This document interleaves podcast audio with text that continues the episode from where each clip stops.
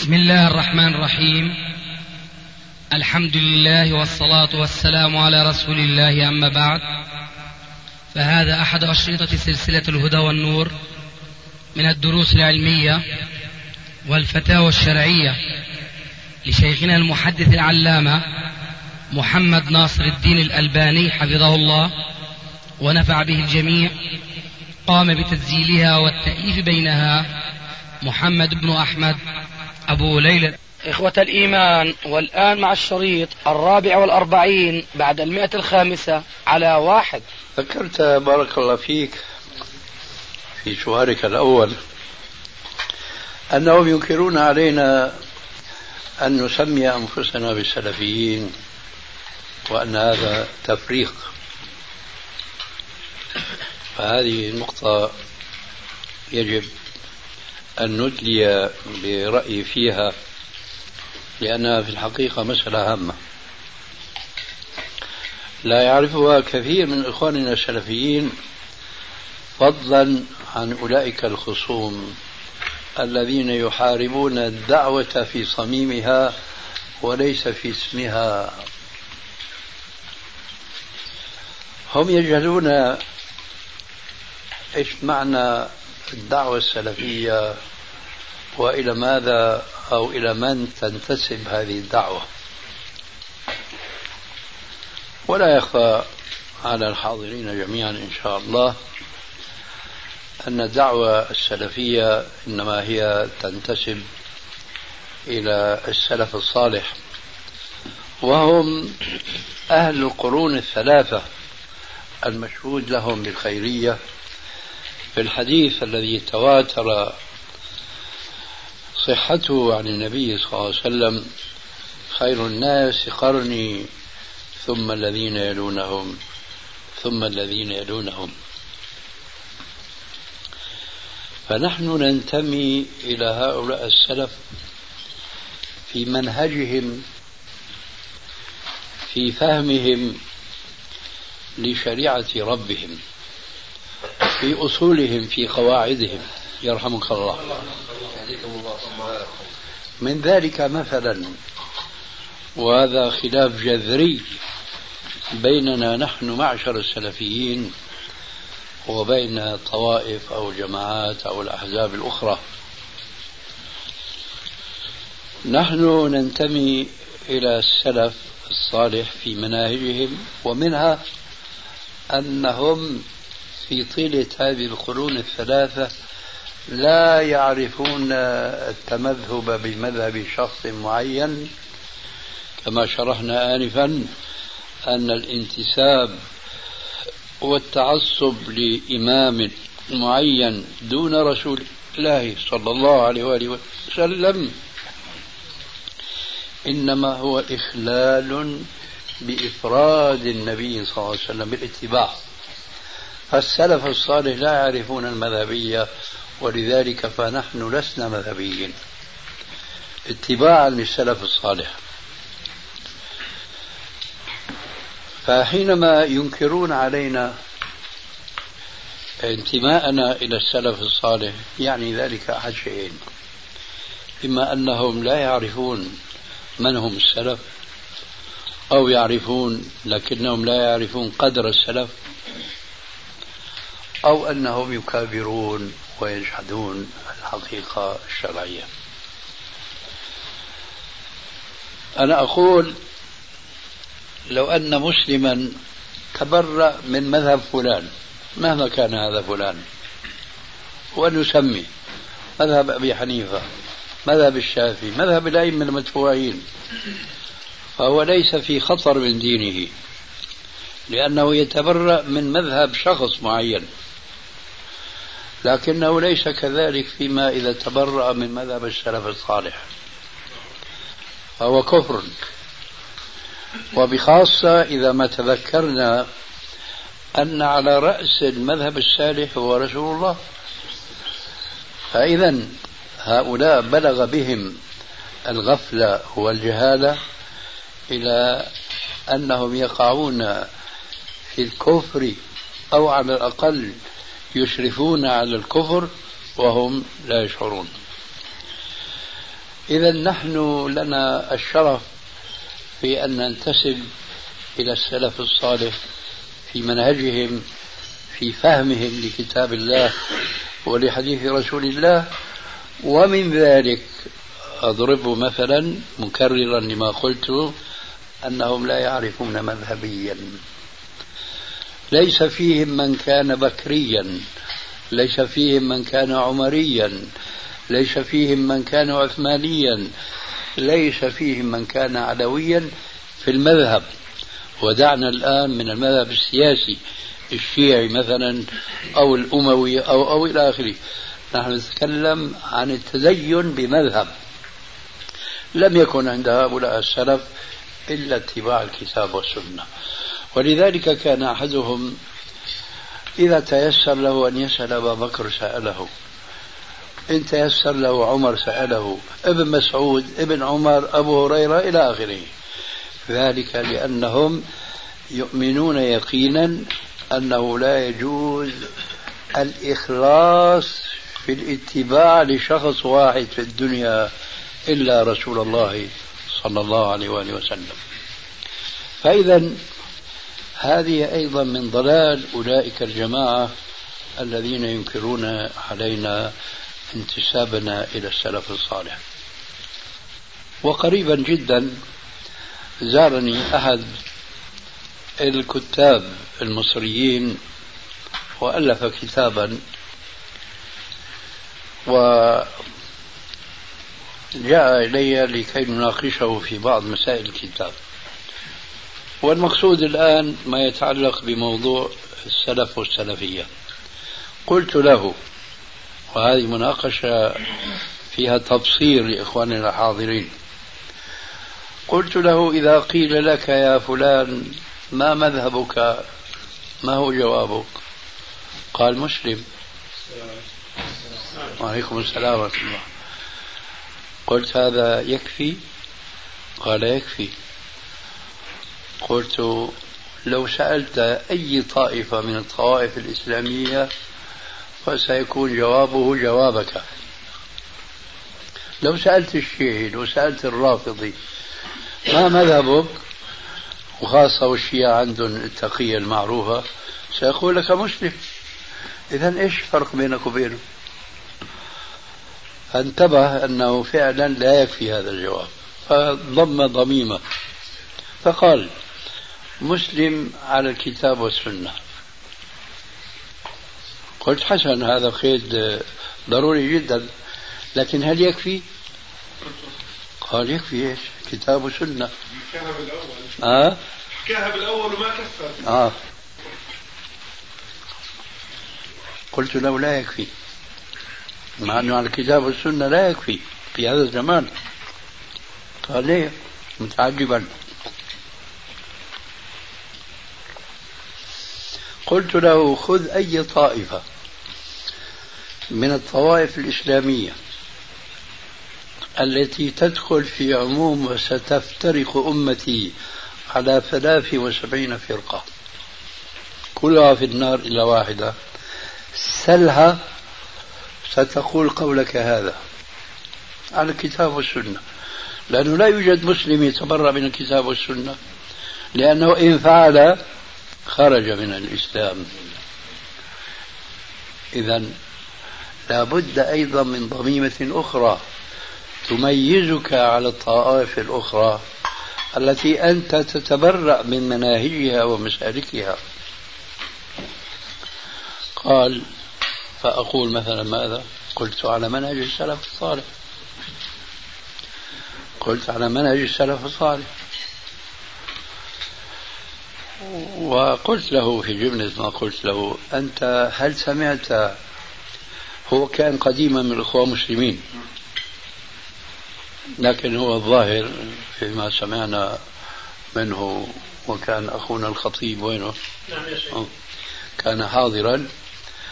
آه إنه ليس من الاخوان المسلمين وحكى لنا الحقيقة عن حسبنا كلمات طيبات جدا ما كنا نعرفها من قبل وهو أي محدثي هذا كان يعتبر من حواري الشيخ حسن البنا رحمه الله.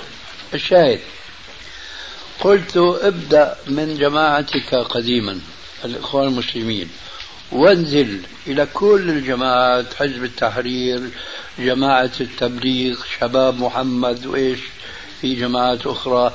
هل تجد أحدا منهم يقول على الكتاب والسنة والمنهج السلف الصالح أم يكتفون إن قالوا على الكتاب والسنة؟ أما أن يقول أحدهم وعلى منهج السلف الصالح هذا لا تسمعه إلا من أمثالنا. وهذا أكبر دليل أنه لا يكفي المسلم اليوم أن يقول أنا مسلم أولا. ثم لا يكفي أن يقول أنا مسلم على الكتاب والسنة فقط. ثانيا بل لا بد من الضميمة التي تفرق من الحق والباطل. وهو على منهج السلف الصالح. وذكرت له كما ذكرت لغيره كثيرا وكثيرا وبعض إخواننا الحاضرين سمعوا مني ذلك مرارا وتكرارا. بناء على قولي آنفا أن كل المسلمين يقولون عن الكتاب والسنة. المعتزلة قديما وأذنابهم حديثا بأسماء شتى وبراقة قد تكون أحيانا إيه، يخالفون السلف الصالح في كثير من عقائدهم ومع ذلك فهم يؤمنون بالكتاب والسنة. فماذا يفعلون بالآيات التي احتج بها السلف الصالح في بعض الأمور الاعتقادية وهؤلاء يخالفونها؟ هل ينكرون هذه النصوص؟ الجواب لا. ماذا يفعلون؟ يؤولون النصوص القرآنية حتى تتفق مع أهوائهم. فأضرب بالمناسبة مثلين لمذهبين. أحدهما قديم عريق في الخدام هم المعتزلة وأمثالهم والآخر جديد حديث وهم القاديانية. المعتزلة مثلا ومعهم اليوم الشيعة والإباضية ينكرون القدر ذلك تقدير العزيز العليم. ينكرون رؤية الله في الآخرة. لكن لا ينكرون الآيات سواء ما كان منها في القدر أو ما كان منها في رؤية الله. لكنهم يتأولونها يلفون يدورون عليها حتى تطابق أهواءهم. فإذا هم يقولون بالكتاب والسنة لكن يخالفون ما كان عليه السلف الصالح. هذا السلف هم المعنيون بقوله تبارك وتعالى ومن يشاقق الرسول من بعد ما تبين له الهدى ويتبع غير سبيل المؤمنين نوله ما تولى ونصله جهنم وساءت مصيرا. فسبيل المؤمنين هم السلف الصالح. ولذلك فلا يكفي أولئك القدامى والمحدثين أن يقولوا على الكتاب والسنة ثم هم يتلاعبون بمعاني هذه الآيات ويأتون بمعاني جديدة لتتفق مع أهوائهم.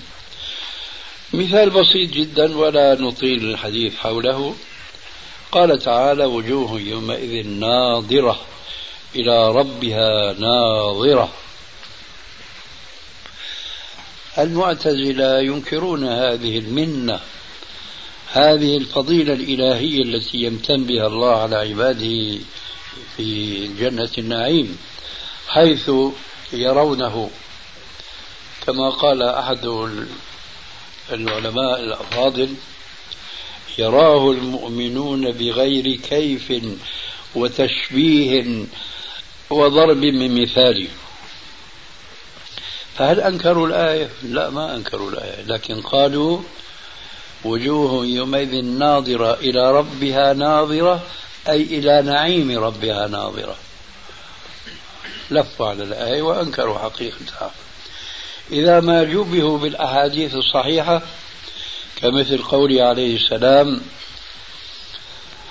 آه، في تفسير الآية الكريمة لهم الحسنى وزيادة. قال عليه السلام والحديث في صحيح مسلم من رواية سعد بن وقاص رضي الله عنه قال قال رسول الله صلى الله عليه وسلم لهم الحسنى الجنة وزيادة رؤية الله في الآخرة. أي زيادة. والحديث الآخر وهو أشهر من الأول إنكم سترون ربكم يوم القيامة كما ترون القمر ليلة البدر لا تضامون وفي رواية لا تضامون في في رؤيته. إذا جوبه بهذا الحديث ذاك قالوا لك هذه أحاديث وإن كانت صحيحة فهي أحاديث آحاد لا يؤخذ بها في العقيدة. إذا آمنوا بالآية. لكنهم كفروا بمعناها ما الفائدة هذا الإيمان إذا كفر بالمعنى؟ هذا مثال من الفرق القديمة. والمعتزلة اليوم والشيعة والإباضية على هذا المذهب. وبهذه المناسبة الإباضية الآن لهم نشاط ما كان يعرف من قبل. ساعدهم على ذلك يسر الطباعة ويسر النشر إلى آخره فهم يؤلفون الآن كتبا ورسائل كثيرة في سبيل إيش؟ نشر مذاهبهم وضلالهم. المثال الثاني الجديد المتعلق بالقاديانية. القاديانية لا شك أنهم يدعون الإسلام ولكن الإسلام منهم بريء براءة الذئب من دم ابن يعقوب كما يقال. في المثل العربي القديم. ذلك لأنهم خالفوا سبيل المسلمين في كثير من عقائدهم. فهم مثلا يعتقدون بأن باب النبوة لم يختم لم يغلق. باب النبوة لا يزال مفتوحا. وأكدوا ذلك بادعاء نبيهم الذي كان يسمى بميرزا غلام أحمد القادياني ادعى النبوة. ولذلك فهم يؤمنون بنبوة ميرزا غلام أحمد القادياني ويكفروننا. نحن معشر المسلمين لأننا لا نؤمن بنبيهم هذا الدجال. طيب ألا يؤمنون بقوله تعالى ولكن رسول الله وخاتم النبيين يؤمنون طبعا لأنهم لو أنكروا كفروا وارتدوا عن دينهم. كيف إذا يؤمنون بهذا النص القرآني ويعتقدون بمجيء نبي ويصرحون بأنه بعد سيأتي أنبياء كثر من أمثال هذا النبي خاصة. اسمعوا الآن ماذا يفعلون بالآية هذه. ويخالفون سبيل المؤمنين كما قال رب العالمين. قال أنتم أسأتم فهم هذه الآية فوقعتم في الخطأ وفي الضلال لأنكم فهمتم من قول خاتم النبيين أي آخرهم. هذا خطأ والصواب في فهم الآية خاتم النبيين أي زينة النبيين. كالخاتم في الإصبع. إذا هم آمنوا بالآية لكن كفروا بالمعنى. ما أفادهم شيء. لهذا نحن ندندن والبحث في هذا طويل جدا جدا. ندندن أنه في العصر الحاضر لا يكفي أن نقول أنا مسلم بل لا يكفي أن نقول أنا مسلم على الكتاب والسنة. لابد من الأداة المميزة بين طائفة الحق التي أشار إليها الرسول في الحديث المعروف لا تزال طائفة من أمتي ظاهرين على الحق إلى آخر الحديث وبين الطوائف الأخرى التي تدعي أنها على الإسلام وهي بعيدة عن الإسلام كلا أو جزءا. فلا بد من ضميمة أنا مسلم على الكتاب والسنة وعلى منهج السلف الصالح وهذا من معاني قوله تعالى ومن يشاقق الرسول من بعد ما تبين له الهدى ويتبع غير سبيل المؤمنين نولي ما تولى ونصله جهنم وساءت مصيرا. إذا يجب أن نكون على سبيل المؤمنين وليس هناك مؤمنون مشهود لهم بالخيرية سوى القرون الثلاثة فهم سلفنا الصالح. وأخيرا نقول لهؤلاء نتفق معكم جدلا جدلا. نكتفي على أن نقول نحن مسلمون. على الكتاب والسنة. بلاش نحن سلفيون. جدلا. لكن هل أنتم لا تنتسبون إلى أخوة مسلمين؟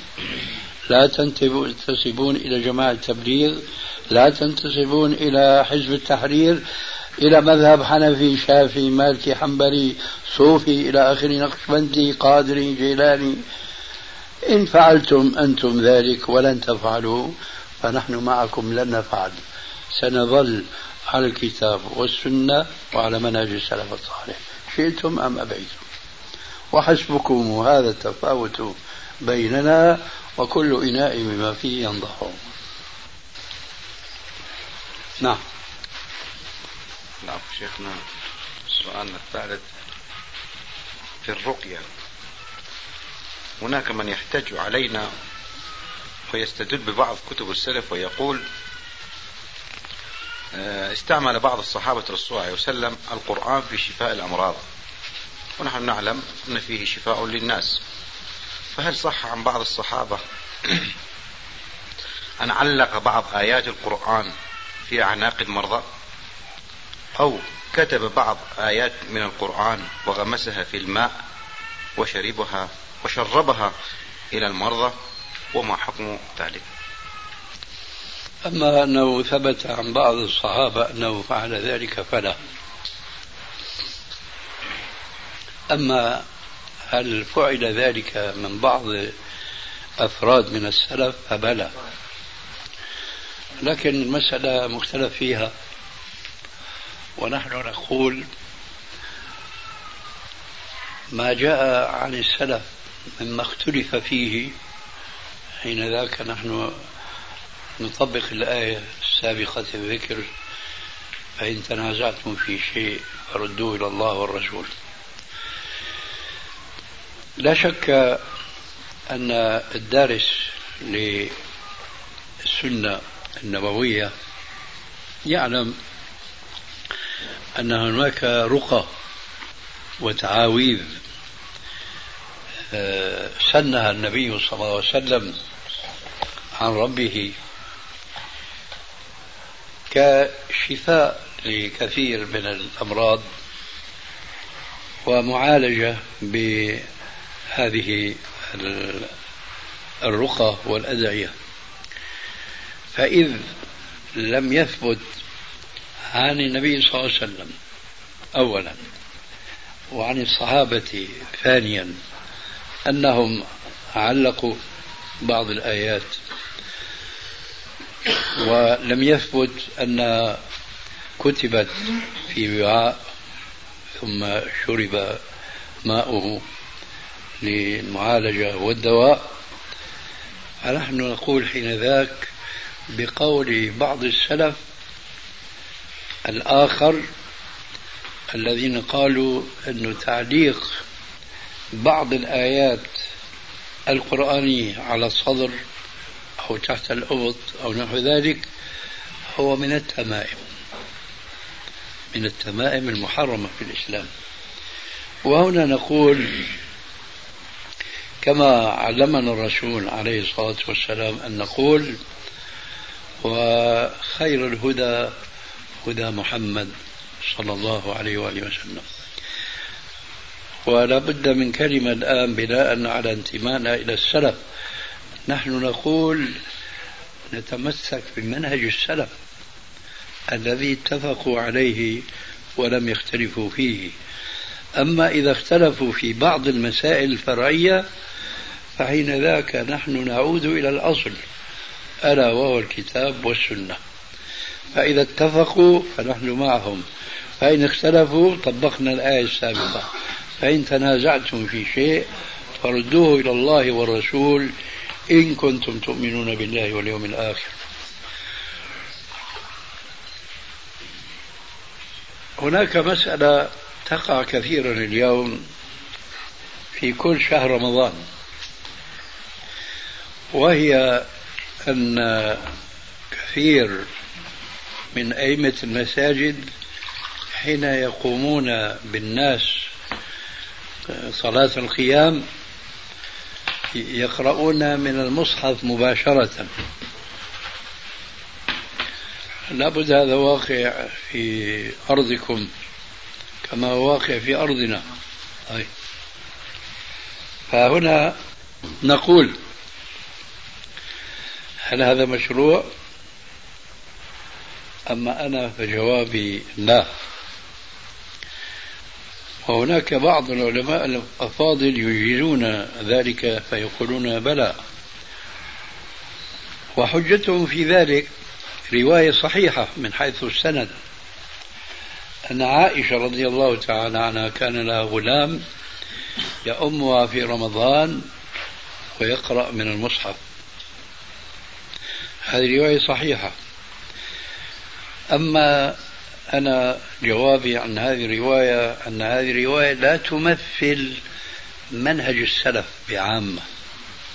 هي تمثل رأي أم المؤمنين أولا سيدة عائشة وهي التي لا, لا يجب عليها أن تخرج إلى المسجد وتصلي مع جماعة المسلمين الفرائض فضلا عن صلاة القيام اللي هو من النوافل؟ ثم ليس فقط لا يجب ذلك عليها بل يستحب بها أن تصلي في عقر دارها.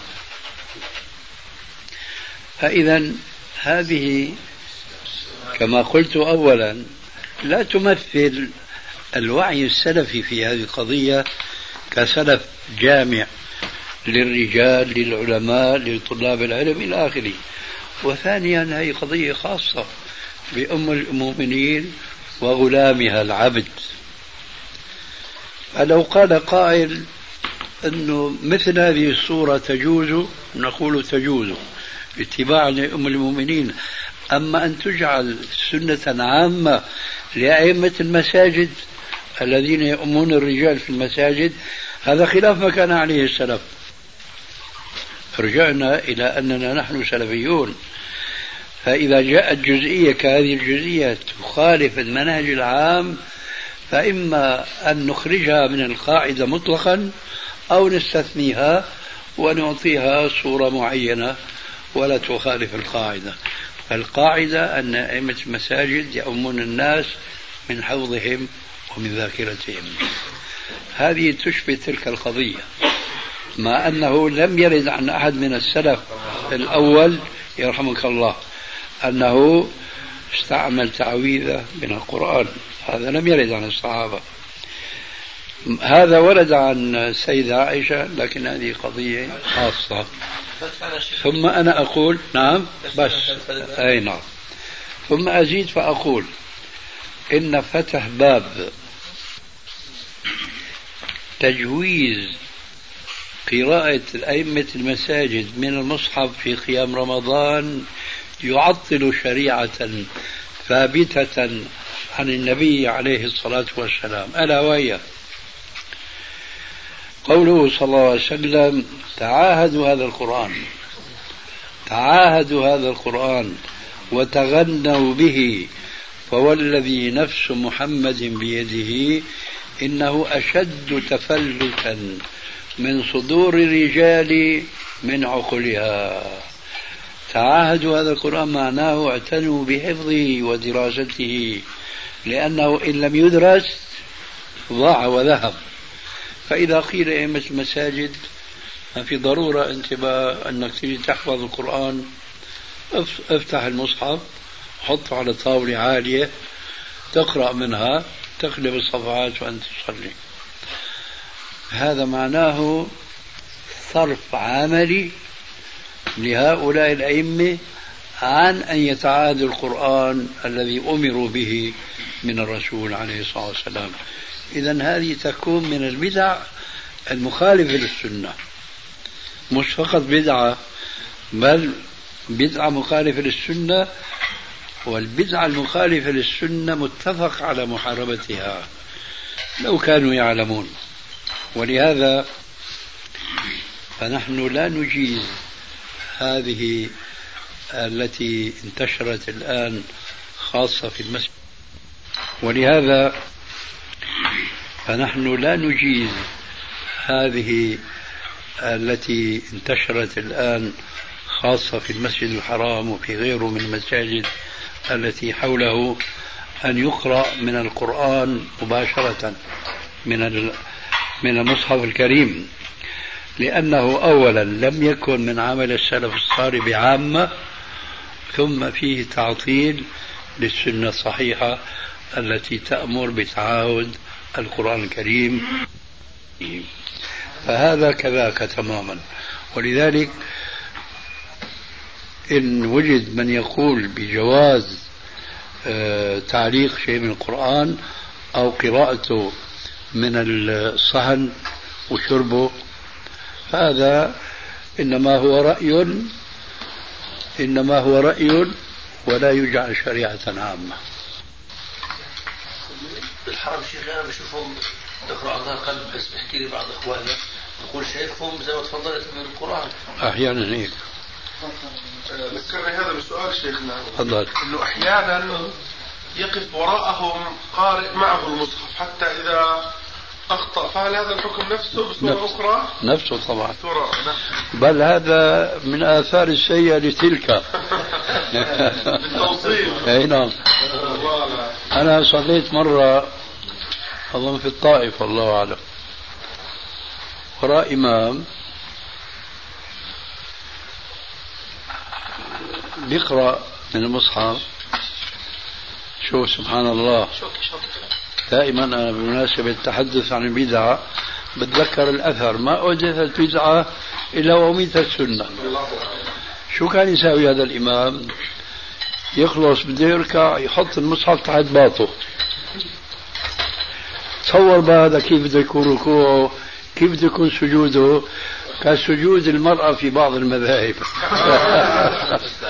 متضامن آه. شو اللي جره؟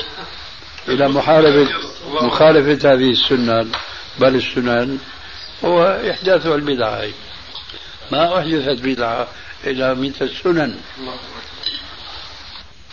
فضيلة الشيخ آه، أنت تعلم ما حدث في العراق أثناء وبعد حرب الخليج من تدهور الاقتصاد العراقي. فحدث أن أصدرت الحكومة العراقية عملة نقدية جديدة. وأبقت أيضا العملة القديمة. فحدث أن بعض التجار في خارج العراق مثل تجار الأردن أو تركيا يبيعون بضائع بسعرين قديم وجديد. فبالدينار القديم أقل من الدينار الجديد. وكذلك شراء العملة الصعبة كالدولار مثلا في القديم بسعر والجديد بسعر. ويفرق شراء. الدولار الواحد بعملة قديمة عن شراء الدولار الواحد بالعملة الجديدة تقريبا دينار عراقي واحد. أقل من الجديد. يشمل هذا الوضع على جميع البضائع الغذائية وغيرها فما حكم ذلك؟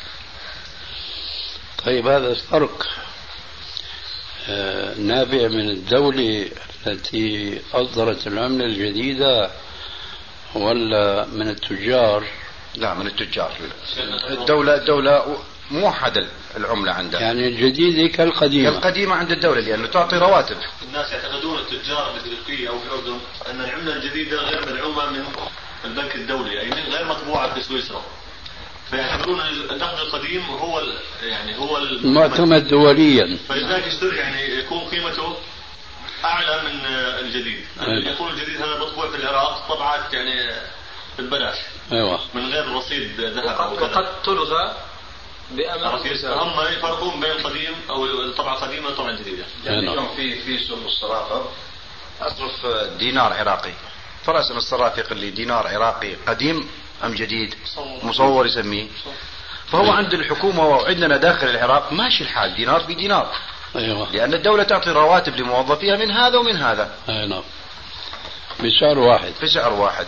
فبهالحالة لما صارت أنه آه، التاجر لما يحتاج أن يستورد بضائع من الأردن مثلا أو تركيا لأن المنفذان الوحيدان آه، يصعب علينا الدينار القديم. فاللي اللي حدث من هالظاهرة هذه أنه التاجر يشتري الدينار نفس الدينار القديم يشترينه بجديد وبفارق. فهنا يختلف عندنا الذهب بالذهب والفضة بالفضة والله هذه ظاهرة مشكلة فعلا مشكلة يعني ما نعم. نلقي لها حل يعني بصراحة يعني نخاف لا ندخل في مسائل الربا نعم. تعلم ما هو الربا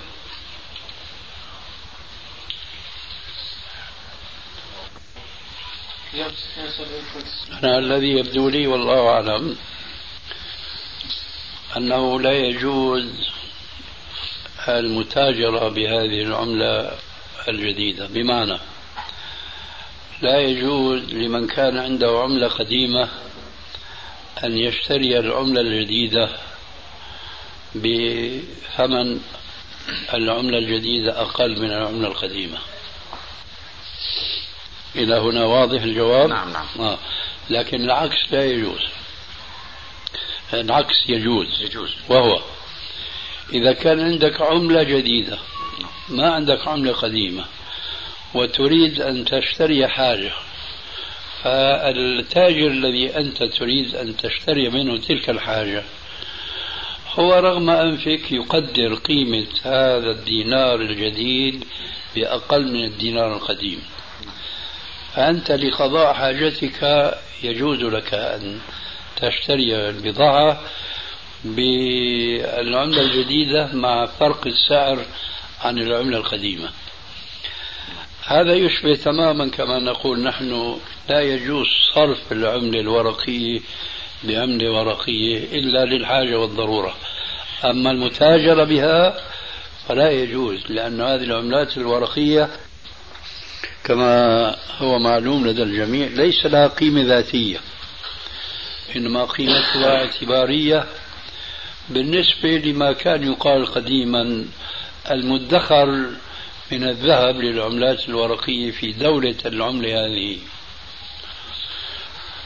فالمشكلة التي لاحظتها في الدينار العراقي بين القديم والجديد هي أوسع بكثير في العملات المعروفة في العالم الإسلامي اليوم فضلا عن الغربي حيث عملية صرف وتبديل العملة بأخرى كل أعمال المصارف قائمة على هذا. بينما أنا هذا أقول لا يجوز إلا في حدود الحاجة. أما في حدود المتاجرة مثلا كما يفعل كثير من الناس لما نزل الدينار العراقي ثم أشيعت إشاعة بأنه يمكن بعيد انتهاء حرب نعم الخليج. حرب الخليج. طلعت إشاعة أنه الدينار العراقي ارتفع أو سيرتفع قديما. كثير من الناس راحوا إيش؟ اشتروا. اشتروا. وإذا فوجئوا بأنه هذا خبر غير صحيح فخسروا. فيدخل يعني شراء العملة بعملة أخرى من باب المقامرة يعني تماما حظك ونصيبك كما يقولون. لذلك فعملية الصرف نفسها نحن لا نراها جائزة كتجارة مباحة وإنما في حدود إيش؟ الحاجة. بنفس القاعدة الجواب عندي في موضوع الدينار العراقي القديم والجديد. فلا يجوز لصاحب الدينار القديم أن يشتري من برا مثلا دنانير عراقية بأقل ثمنا وبعدين يدخل فيها العراق فيكون ثمن هذا الدينار الجديد كثمن الدينار القديم ما يجوز هذا. هذا هو التفصيل والله أعلم. بارك الله فيك. لو تسمع في عندنا هذا مثلا إربيل وكركوك وسليمانية ودهوك ما يتعاملون بالدينار الجديد نهائيا. يعني حتى لو جيت مثلا أنت جاي تريد تاخذ لك وجبه اكل ما يعطوك بالدينار الجديد نهائيا. ما يتعاملون به. متعامل. بضائعهم كلها بالدينار القديم. ما يتعامل أصلا ولا يدخل عليه هذا شلون يعني؟ هذا إيش يترتب عليه؟ يعني دينار قديم. فيقول لك مثلا معلي- معليش ماذا تقصد يعني وراء هذا؟ هم لا يقبلون الدينار الجديد مطلقا. مطلقا. طيب. أكثر البضائع تجينا عن طريقهم. لأن هم المنفذ الوحيد عن طريق الشمال التركي اللي تجي البضائع المواد الغذائيه والشغلات. طيب. فيجيبون لنا كثير بضائع. يعني في مجال عملي كأقمشة أنا يجيب أقمشة يعرض أقمشة مطلوبة. ما نقدر نشتريها لأن يقول لك لازم بالدينار القديم. فأكو باب لو تشتري دينار قديم كل ألف دينار مثلا ب 1050 جديد وهذا حرام ربا ما نقدر نستخدمه. الان الآن جاء الجواب السؤال. طيب هذا قصدنا هو بس الناس في حرج بصراحة يعني. إيه، سبق سبق سبق, سبق الجواب. التوضيح يعني بس. آه كويس. جزاك الله خير شيخنا. يعني الجواب بالشيخ يعني هذا مضطر يشتري بضاعه اي نعم. بيصرف قدر ما يشتري. أي ما بيصرف العلم من أجل التجارة. مشان يتاجر بالعملة. بيصرف قدر ما يشتري بضاعة. طيب غيره؟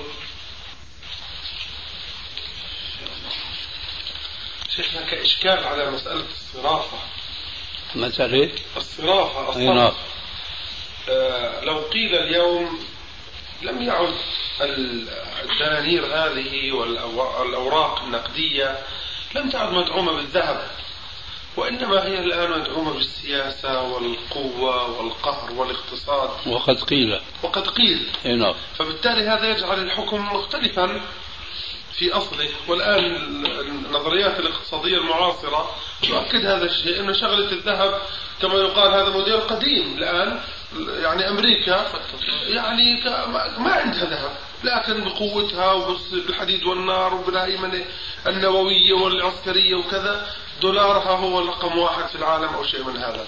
فما هو الجواب الذي نستطيع أن نجيب به المستدل علينا بهذا القول في أصل المسألة؟ أظن سبق نوع من الجواب وهو المقامرة آه هذا هو. اذا وجه آخر يعني. أي نعم. لكن ما فيه وضوح كما يعني أننا قد نشرح صدر السامع إلى الحق. لا نستطيع أن نشرح صدره بيقين. يقول لك والله هذه تجارة قد يقول تجارة تخسر وتربح أو شيء.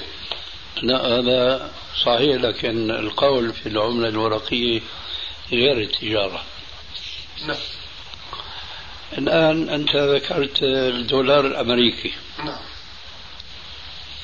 أنه هو أقوى عملة ورقية في العالم.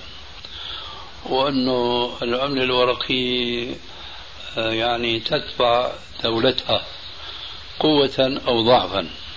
آه.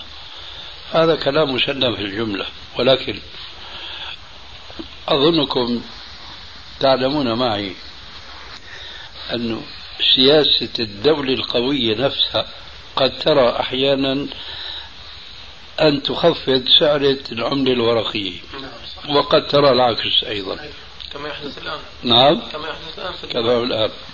إذا داخل القضية تحت المخاطرة والمقامرة. مم. ويبقى الجواب السابق هو في حدود الضرورة والحاجة الملحة.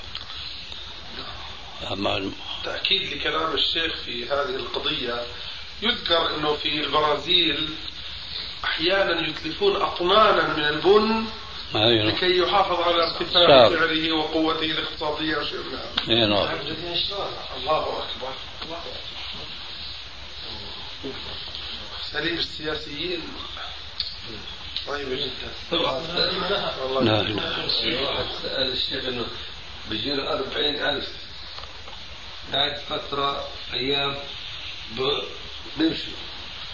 برجع كمان أربعين بيخسر وبيربح قال له الشيخ إيش هالتجارة هذه؟ اللي تربح أربعين ألف كل ثاني يوم ثالث يوم تخسر أربعين ألف.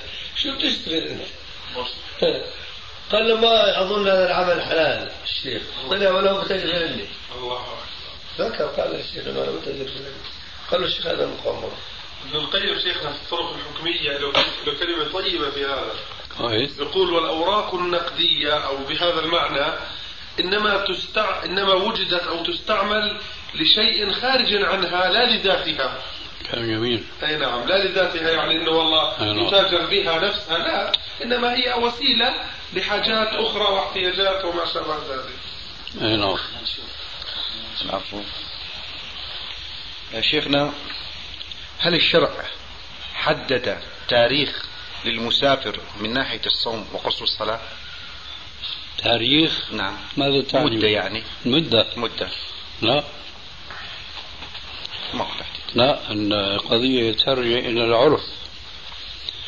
أما التحديد بمراحل قديما وكيلومترات حديثا فهذا ليس له أصل في الشرع إطلاقا. ولشيخ الإسلام ابن تيمية رسالة جيدة في هذا الموضوع آه، في مجموعة الرسائل. والمسائل مجموعة الرسائل والمسائل.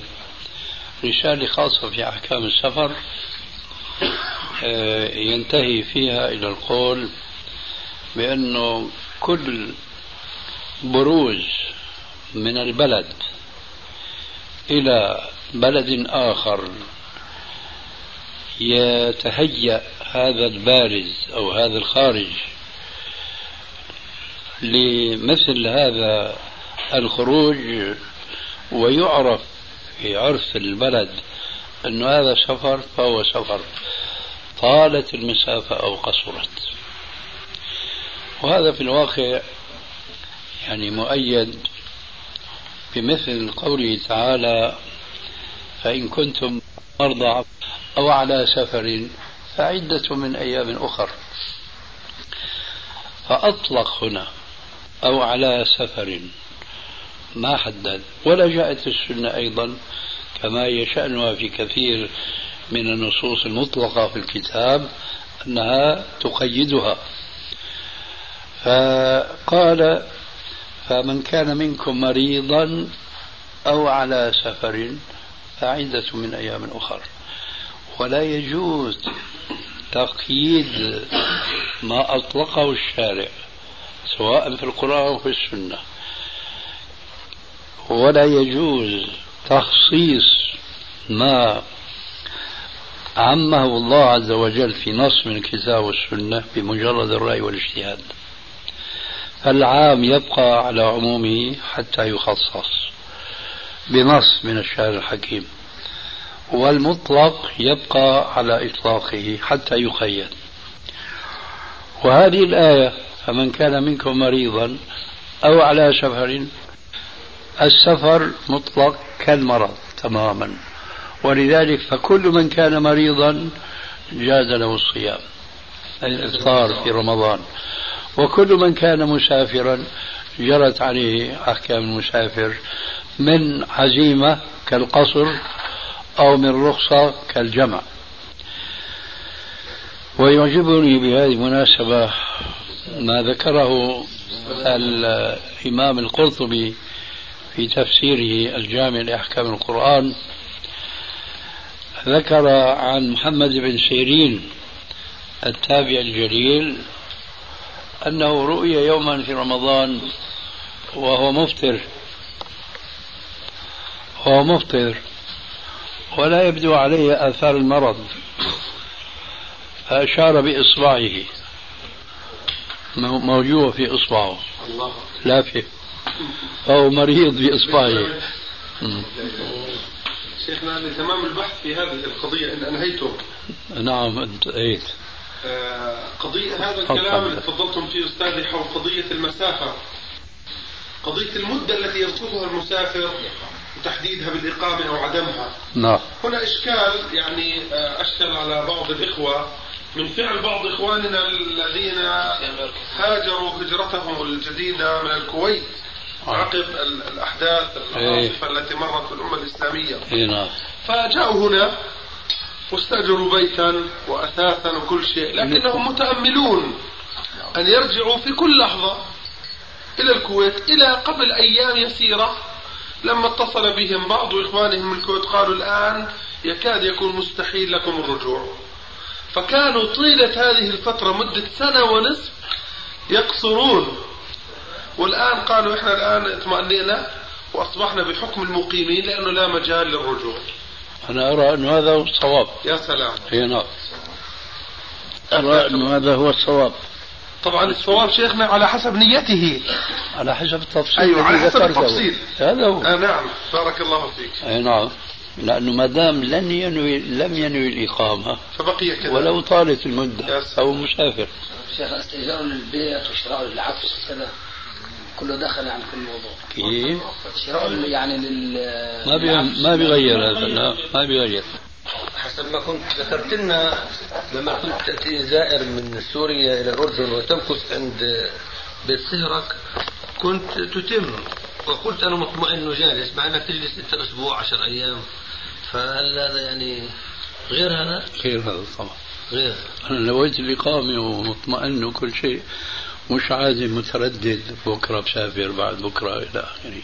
يعني القضية هنا قضية التردد المقيم أنه بيسافر اليوم بكرة بعد بكرة إلى آخره. كما وقع لبعض الصحابة ومنهم عبد الله بن عمر لما خرجوا غزاة إلى بلاد أفغانستان الآن يعني فيها خراسان. بقوا ست أشهر وهم يقصرون لأنه كان آه، نزلت ثلوج وسدت عليهم طريق الرجعة. فبيقولوا بقى اليوم وبكرة بيزول الثلج وتنزل الأمطار وإلى آخره. فبقوا يقصرون ستة أشهر. هذه رواية صحيحة. في رواية أخرى سنتين لكنها ضعيفة السند شيخنا هذا يدفعنا للسؤال عن قضية الطلبة المسافرين. هؤلاء نووا الإقامة أخي. الإقامة. أظن الشيخ ابن عثيمين يفتيهم. أي نعم. بأنهم مسافرون. حتى لو كفر أربع سنوات. أي نعم. يجيب الدكتوراه عشر سنوات يبقون. سبحان الله. آه. من الناس من يسب بذات الإلهية وهؤلاء على ثلاثة أصناف. الصنف الأول يسب في حالة غضب شديد. فإذا هدأ وتذكر استغفر وتاب. الصنف الثالث الثاني يسب آه، جحودا وإنكارا وتكبرا آه، وفي كل حالة. الصنف الثالث آه، يسب عنادا للمتدينين أو إذا رأى متدينا يثير غضب. فما حكم كل كل من هؤلاء؟ وماذا يجب على كل منهم؟ وماذا يجب على من يعاشرهم أو يسكن معهم؟ الأصناف الثلاثة أنا فهمت صنفين يجمعهما الإيمان وهو الذي يسب في حالة الغضب والذي يسب في حالة الغضب لكن نعرف عنه أنه يجحد الشرع. القسم الثالث مش واضح حتى نفكر في جواب عنه. يدعي أنه مؤمن لكن مجاكرة مثلا غضب مع أحد المتدينين هذا واحد. اترك لي الملحد. والثاني مين؟ الثاني اللي إذا غضب يعني غضب لأي غضب مثلا يسب ثم إذا هدأ استغفر.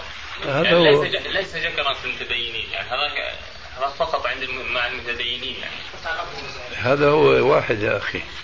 شو الفرق بينهم؟ لا في اثنين يعني مع الملتزمين الانسان لا يستعمل هذه الطريقة إلا مع الملتزمين. وإنسان مع كل الناس يعني في أي غضب. المهم أخي من سب الله عز وجل وهو قاصد فهو كافر مرتد عن دينه. أما من يسب الله أو شرعه ودينه وهو في ثورة غضبية فإذا ما ذكر تذكر وتاب وأناب واستغفر هذا ليس كافرا بل هو فاسق ينبغي أن يؤدب.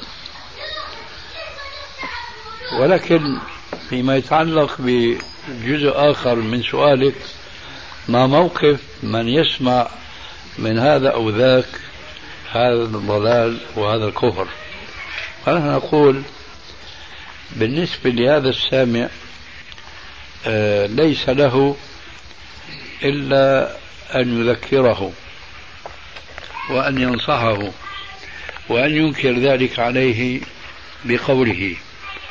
أما أن ينكر عليه بالفعل فذلك أولا ليس من خصوص الأفراد وإنما هذا من خصوص من كلفه الشارع بإقامة الحدود.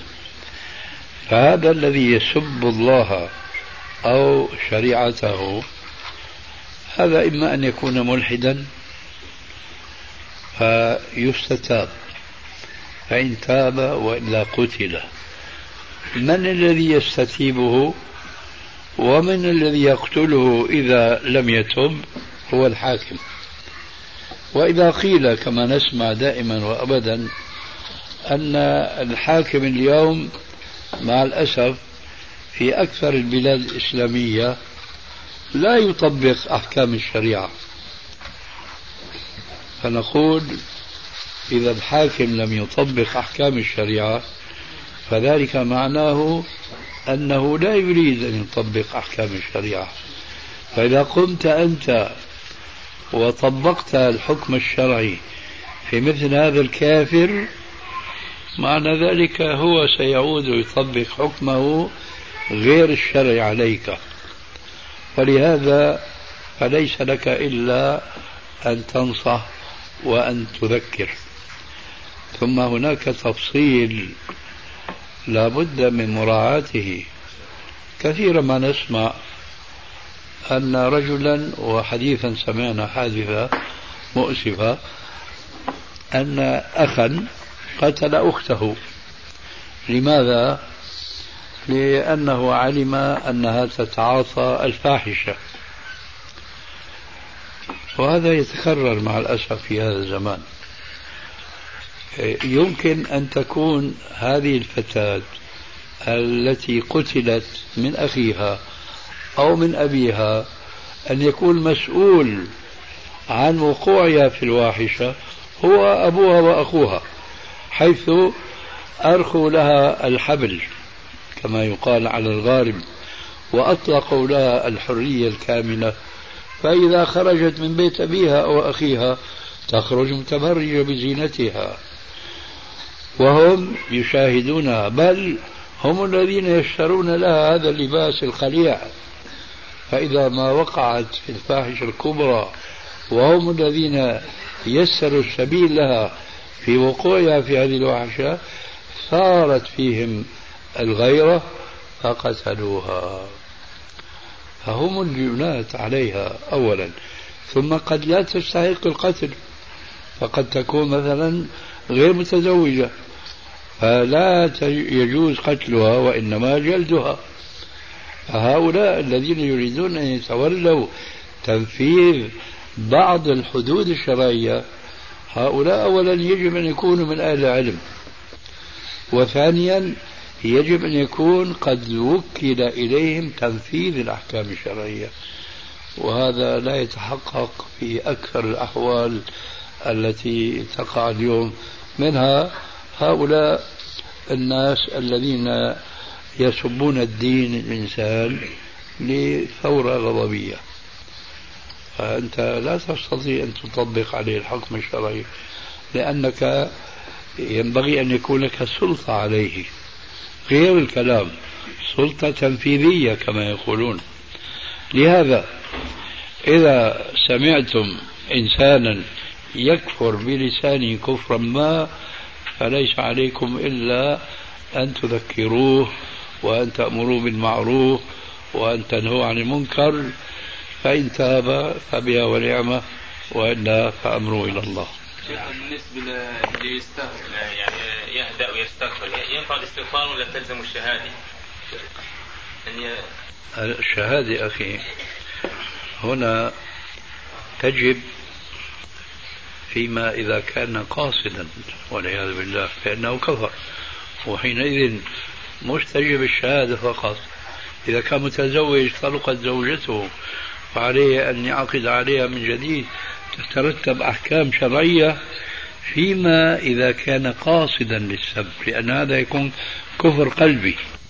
وكثير من هؤلاء الذين تقول عنهم يستغفرون كفرهم هذا كفر لفظي ليس كفر قلبي. فحينئذ لا تجب الشهادة. لكن إذا قال على سبيل الذكر والتوبة والأوبة إلى الله فهذا جيد بلا شك. لكن يجب أن نعرف أنه إذا قلنا ألا تجب عليه الشهادة من جديد نقول يرحمك الله. يقول تجب إذا كان سب عن عقيدة عن قلب ويجب عليه بعد ذلك أمور أشياء كثيرة كما قلنا آنفا. أن يجدد عقده على زوجته إن كان متزوجا. خلاص؟ يعطيك العافية. الشيخ يستريح. نعم.